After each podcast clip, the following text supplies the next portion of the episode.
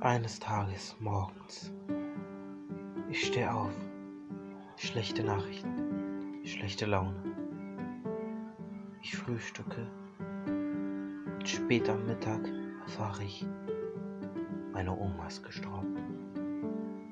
Voller Tränen und zerstörten Herzen legst du dich wieder hin und trauerst und weinst.